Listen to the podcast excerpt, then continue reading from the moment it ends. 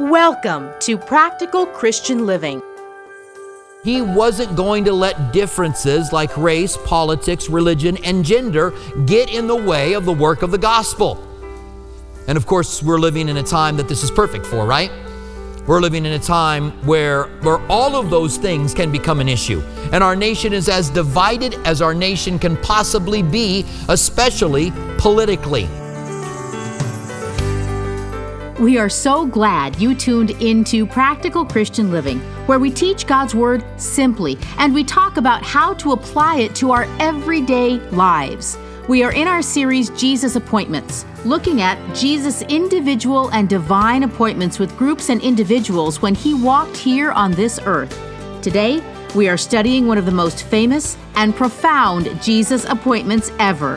There is so much for us to learn from the Samaritan woman at the well, especially during this politically divisive season we're in. Stay with us. Here's Robert Furrow, pastor of Calvary Tucson. We're in John chapter 4.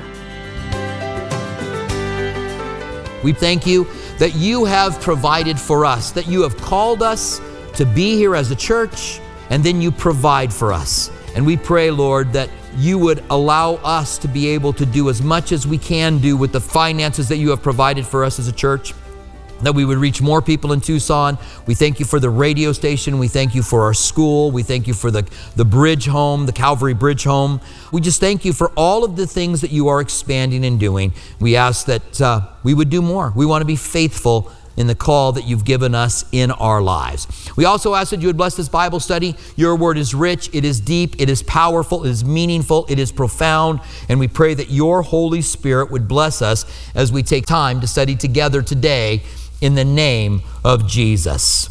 Today we are looking at the Samaritan appointment.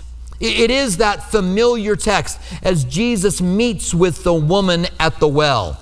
I had said in the introduction that this is the quintessential appointment. This is the one when we think of Jesus having appointments with people, we think about him going out of the way to Samaria to have the appointment with this woman. And in order to understand how significant this was and exactly what Jesus was doing, we need to understand a few things. First of all, there was a racial difference, a religious difference, a political difference and a gender difference, which was significant in their day. Women were marginalized in the Jewish culture in the days of Jesus. Samaritans were marginalized in the culture that they were living in. The Samaritans lived in an area all to themselves. They had several cities that were in the area of Samaria. One of them was Samaria itself, the city of Samaria. You remember that there had been a civil war in Israel hundreds of years before this. We had a civil war not quite 200 years ago. And, and our, our civil war divided our nation, but then our nation came back together again. Their civil war divided their nation. And Israel became two. They became the 10 northern tribes of Israel and the southern tribe of Judah. The headquarters of Judah was Jerusalem, the headquarters of Israel was Samaria. And Samaria, when Israel, the 10 northern tribes, got taken captive by the Assyrians, the Assyrians took Israel, the northern kingdom of Israel, captive 125 years before Nebuchadnezzar took the southern kingdom of Judah captive. They were all both on their way of being taken out of the land. They were both going to be removed because God was doing something and correcting them before He brought them back into the land, which way they, would come back into the land as one. But before Judah was taken by Nebuchadnezzar, Israel, uh, Syria, Israel was taken by the Assyrians. In that day, when you conquered a land, you planted people in that country. It was now your territory. You conquered it, it was yours, so you planted people there. So they planted Assyrians in the capital of the northern kingdom of Israel in Samaria. And those Assyrians that were planted there from the nation of Assyria, they intermarried the Jewish people that were left behind. There was a smaller group of Jewish people that were left behind, and they intermarried with them. And so the descendants of them became known as Samaritans. They weren't Assyrians, they weren't Jewish, they were Assyrian and Jewish. It, they weren't received by the Assyrians, and they weren't received by those who were Jewish. On top of that, living in their area and becoming isolated, they began to worship the gods of the Assyrians. And in 2 Kings, you can read about this. And that God began to cause difficulties for the Samaritans because they were worshiping false gods in Israel. And so they built their own temple. They didn't quite do what God wanted them to do, which was to become part of the system, to begin to worship Him, to follow the law. They built their own temple on Mount Gerizim. They hired priests, and they kind of had a it would be like a cult today. You have true Christianity, and then you have cults that look like Christianity, but we know there's significant differences there. There was true Judaism in Jerusalem, but on Mount Gerizim, where the Samaritans built their temple, this was a false worship. It wasn't true, it was false. There were a lot of problems with it. You could spend a lot of time talking about the different things the Assyrians did. Part of it was they twisted their worship of Assyrian gods and they made that kind of a catch all worship on Mount Gerizim. So they're, they're different, different people, they are different religiously, they are also different politically. The Samaritans did not put themselves under the authority of the Sanhedrin. They got their own group of men that they called rulers, and they were ruled by them. So they were racially different, they were religiously different, they were politically different. And also, as I said, women were marginalized in their day in Israel. In the Greek culture, in the Roman culture, a lot of that had gone away.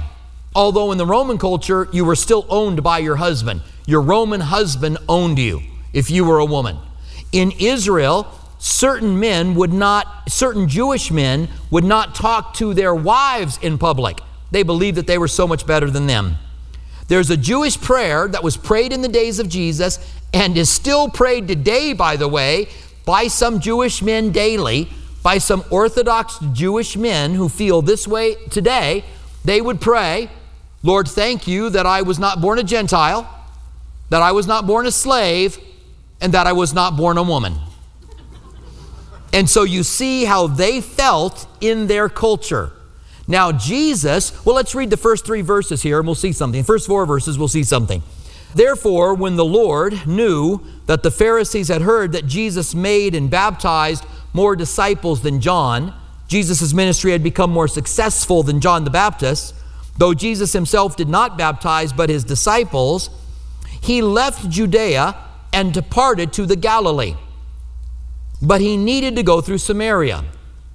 Now, when you read that, you might just think this is a matter of, of the way that Israel's laid out. That you have the Galilee, you've got some, uh, the, the Judean wilderness, and Jesus has to go through Samaria to get there. But when you look at a map, or if you understand how it's laid out, you know that it's out of the way. Jesus is in the Judean wilderness, he needs to go to the Galilee, but before that, he needs to go through Samaria. Why did he need to go through there? There was a woman at a well he needed to meet with. There was a whole group of Samaritans who were going to receive him as the Messiah, and he wanted to go through that region. He wanted to break through those barriers, those race barriers. He wanted to break through those religious barriers. He wanted to break through the gender barriers of their day. He wanted to break through the religious barriers, and he wanted to build a stronghold in Samaria. Most Jewish men would not have done that. Most Jewish rabbis wouldn't have done that. In fact, I think it's not a stretch to say that Jesus was the only guy who would have done it. Nobody else would do it. But he wasn't going to let differences like race, politics, religion, and gender get in the way of the work of the gospel. And of course, we're living in a time that this is perfect for, right? We're living in a time where, where all of those things can become an issue. And our nation is as divided as our nation can possibly be, especially politically. And sometimes we let our political views stop our effectiveness in sharing Christ. We want to make sure we don't do that. Our first call is for the gospel of Jesus Christ. That is our first and highest call. And if we use our platforms to push a political point of view, especially that, that looks down or that puts down someone on the opposite side, you are now cutting them off from hearing from you. One more thing before we get into Jesus' interaction with this woman, we have, a, uh, we have an example of evangelism from Jesus here. We may struggle with evangelizing. We may struggle with bringing up the topic of Jesus and giving your life to Him and being saved. But Jesus gives us an example here, and I love it. It's a great example. We're going to learn so much from it. So, verse 5 says, He came to a city of Samaria, which is called Sychar, near the plot of ground that Jacob gave to his sons Joseph. These were Jewish people as well. They had Jewish, they had a Jewish background, and they were very proud of the fact that they had a well from Jacob there. It says, Now Jacob's well was there. Jesus, therefore, being wearied from his journey, sat at the well. It was about the sixth hour. That's noon. It's the heat of the day. And a Samaritan woman came to draw water. Why was she there at noon? Well, may, maybe it's the only time she could get there. Who knows? But probably because she didn't want to run into the other women that were in Sychar, the city that she was in. We'll see why here in a few minutes. Jesus said to her, and I love this way of opening up a conversation. Remember, she comes to the well. He's Jewish. She's Samaritan. He's a man. She's a woman. And she's going to come and get water and ignore him. She sees him. She probably thinks, What's a Jewish guy doing here? And Jesus says, Give me a drink. That's how he opened it up. Give me a drink. I, I love that. I, I, maybe he even said it with a little bit of a smile. This is going to blow her mind. Give me a drink. And she immediately catches on. She immediately, there is tension between Samaritans and Jews, and she has that tension. She's been ignored. She's been marginalized. She's been mistreated by Jewish men before.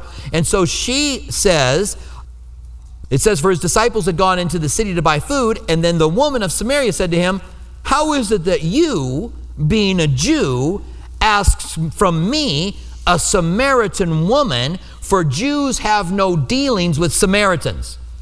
Jews would not deal at all with them. In fact, when, when the Pharisees want to insult Jesus in John chapter 8, they say to him, Now we know that you are a Samaritan.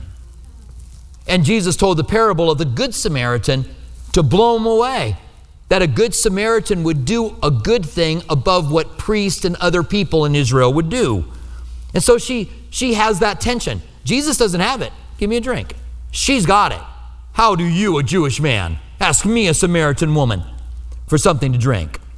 Jesus' response to her, he immediately begins to deal with the truth. He deals with what she needs, which is what the Messiah came to bring. Jesus answered and said to her, If you had known the gift of God and who it was who speaks to you, give me a drink, you would have asked him and he would have given you living water.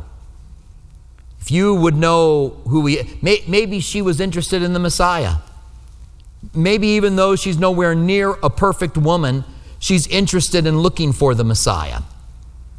I believe that people can be people can be oppressed by sin. How else do we explain the way that Jesus interacted with people who were very sinful? the woman caught in the act of adultery. She was caught in the act of adultery. And Jesus was very compassionate to her. I, I, believe that sin is, is so powerful, it's such a powerful pull, that many people get oppressed by sin. And Jesus had compassion on those people who had had their lives completely destroyed by sin. And so he says to this woman, If you knew who it was, you'd ask me, and I'd give you living water. Well, she's still got this tension. She's snarky, she's sarcastic. Look at her response. The woman said to him, Sir, you have nothing to draw water with, and the well is deep. Where are you going to get this living water? Today she would have put it in quotes. Where are you going to get this living water? Right? That's what she's saying. And Jesus said to her, Whoever drinks of this water will thirst again. But whoever drinks of the water that I shall give them, he will never thirst. But the water that I shall give him shall become in him a fountain of water springing up to everlasting life. Jesus has now breached the topic of eternal life. He says, If you drink of this water, you're going to be thirsty again, but drink of the water that I give you, and it's going to spring up in you into everlasting life. When we come to Jesus and drink, eternal life springs up inside of us. We are given that gift. Our spirits come alive, and we are given that gift. What an amazing picture of salvation. It's also been said that you could write above any experience in life Drink of this water and you will thirst again. but drink of the water that I give you, and you will never thirst again. What you really need, what is going to be that final thing that satisfies you, is drinking of the water that Jesus brings. Jesus said on the day that the drink offering was given in the temple, if any of you come, it's the Bible says he cried it out. He actually stood up and cried this out. If any of you come unto me and drink, out of you will flow rivers of living water. And then John says, Thus he spoke of the Holy Spirit that would be given. That if we would come unto Jesus and drink, that out of us was going to flow the Holy Spirit into the lives of people around us. And so the woman, still snarky, still sarcastic, the tension is still there, the, the racial differences between the Samaritans and the Jews. The woman said to him, Sir, give me this water that I might not thirst, nor come down here to draw. She's still making fun of him. I want some of this living water, so I'm not thirsty, and so I don't have to come down here and get water. Now, Jesus is about done with her snarkiness. And Jesus said to her, Go call your husband and come here. Notice all of it's gone. All of the sarcasm, all of the tension leaves this woman. The woman answered him, I have no husband. What happened to your cute little quippy answers that you were given to Jesus? I have no husband. All of a sudden. And Jesus said to her, You have well said, I have no husband. For you have had five husbands, and the one whom you have now is not your husband. Thus you spoke truly.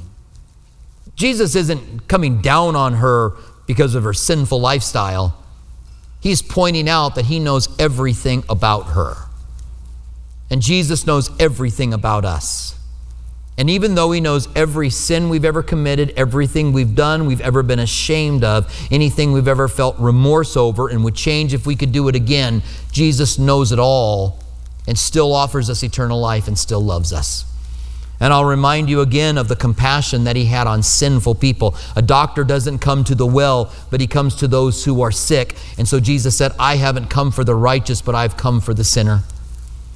And if you see yourself in that category, maybe your life has even come undone because of sin in your life, or maybe your life has hit a major speed bump because of sin in your life, know that you are just the kind of person that Jesus loves and that Jesus wants to pour out his love on.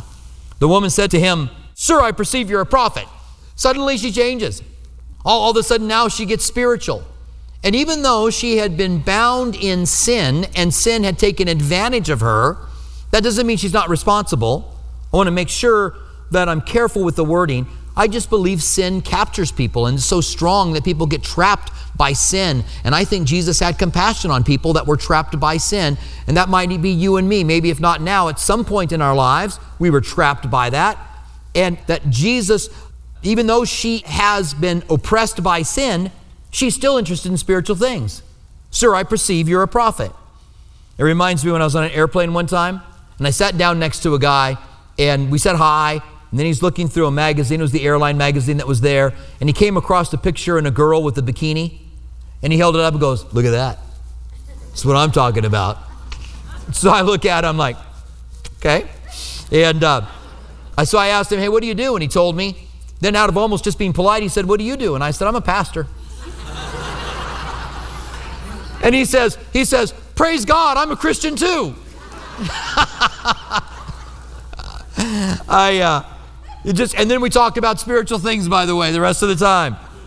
So this woman says, Sir, I perceive you're a prophet. He just told her about her own life that he knows. And um, she said, Our fathers worship on Mount Gerizim, and the Jews say that Jerusalem is the place where one ought to worship. This opens up an opportunity for Jesus to begin to talk down the worship of Mount Gerizim. It's wrong. It is, it is more of a cult than anything. They have hired priests and they are not doing things properly.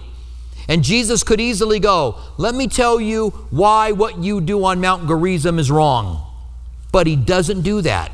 He doesn't get caught up in the minutiae of trying to get her to defend what she believes. Understand what I'm saying. Sometimes when we meet somebody who is perhaps a uh, a, a Mormon or an atheist or a Jehovah Witness or an agnostic. We attack what they believe, thinking that that's going to give us an inroads for them to get saved. They get defensive And a lot of times that digs them in. They're now defensive over what they believe, and they're not going to listen to what you're saying because you have attacked what they believe. We're, it's not that we're not to say that that is not the way. Atheism isn't the way, agnosticism isn't the way, cults aren't the way. It's just sometimes we get caught down in the minutia of telling people everything that they believe that is wrong. I'm not saying no one's got saved that way, because God can do whatever God wants to do, right? And I'm not saying that the Holy Spirit might not lead you that way, because I've always said the most important thing of evangelism is that you are led by the Holy Spirit, but as a basic principle, you don't want to put people on the defensive. You don't want to attack people. It's a basic principle in sales as well, but I really don't want to compare evangelism to sales because we're not trying to sell people something. But one of the things you learn when you're in sales is you don't put down things that people have, or, or, or, or even if it's something different than what you're selling, you promote your product over instead of attacking what they have and making them get defensive. Well, Jesus does the same thing. He doesn't do it. He corrects her, he, he gives her a little bit. In verse 21, he said, Woman, believe me, the hour is coming when you will neither worship on this mountain nor in Jerusalem, that worship the Father, you in either place. I love that the way he comes back, he goes, The day is coming when this isn't going to be important. You guys are worshiping there on Mount Gerizim and we're in Jerusalem. Days coming, it's not important. But then he says, You worship what you don't know. We know what we worship for salvation is of the Jews. So, so he's honest with her. Look, what you're doing on, on Mount Gerizim, you don't know, you don't understand. But he didn't get caught up in the minutia of having to tell them everything. I've fallen into this trap before when I get visited by Jehovah Witnesses or Mormons. I did a whole bunch of research on what Mormons believe. I did a whole bunch of research on what Jehovah Witnesses believe. And then when they would come to my door, I'd let them have it. and we would sit there and argue. Now, none of them ever got saved by doing that. I'm not saying it doesn't happen again. I've heard of people that get saved by these kind of things, but it doesn't work for me. It immediately turns it defensive. And, and I don't want them to be defensive. I want them to be open to what Christ is all about. And so Jesus then says, verse 25, but the hour is coming and now is when true worshipers will worship the Father in spirit and truth, for the Father is seeking such to worship him. The hour's coming when it's not about where you worship, it's about what's going on inside your heart. The temple in Jerusalem was doing things the right way biblically. They were following the Old Testament law, but their hearts were all messed up, and they weren't serving God either. So you can do the right thing, but if you rely on it being the right thing and don't have a, a, a, a, spiritual relationship with Christ, it means nothing. If you're worshiping that in a way that is wrong, but you develop a right relationship with God, then sooner or later God's going to bring you out of that. God's going to bring you to the truth because it's not only in spirit, it's in spirit and in truth. That you're sincere, that you're honest, that you say to God, I want to do what you want me to do. I want to live the way that you want me to live. And Jesus himself said, If you are weary and if you are tired, come unto me, for my yoke is easy and my burden is light. I've often said that I think that evangelicalism fights against what Jesus wants to do because sometimes we want to put heavy burdens on people. We want to put heavy yokes on people. We want them to live the way we want them to live, not the way God wants them to live. I just want to I want to study the scriptures. I want to know what God wants from me. I'm not interested in any agenda you have for me. And you should just want to live the way God wants you to live. You should want to know what I have to say as I'm teaching the Word of God about what He wants, but you should not be interested in any personal agendas I have. We pray that the Lord is speaking to you in a personal way here at Practical Christian Living. If you'd like to hear more of Robert Furrow's teachings, visit calvarytucson.com. For our local listeners, Calvary Tucson is open and holding physical services while being mindful of social distancing guidelines. Our East Campus at Speedway and Camino Seco meets Saturdays at 6 p.m. and Sunday mornings at 9:45 a.m. Our West Campus south of Palo Verde and I-10 meets Sunday mornings at 8:30 a.m. and 11 a.m. Our midweek service times are Wednesday evening at 6 p.m. at our East Campus and 7:15 p.m. at our West Campus. If you prefer, you can watch our service online at live.calvarytucson.com and also on our Facebook page and YouTube channel. Our online campus is available during East Campus service times. If Practical Christian Living Radio has blessed you and you'd like to donate, please visit pclaz.org. That's pclaz.org, where you can make a secure one time donation or sign on to become a monthly partner on a reoccurring basis. Have you accepted Jesus into your life or have questions about salvation?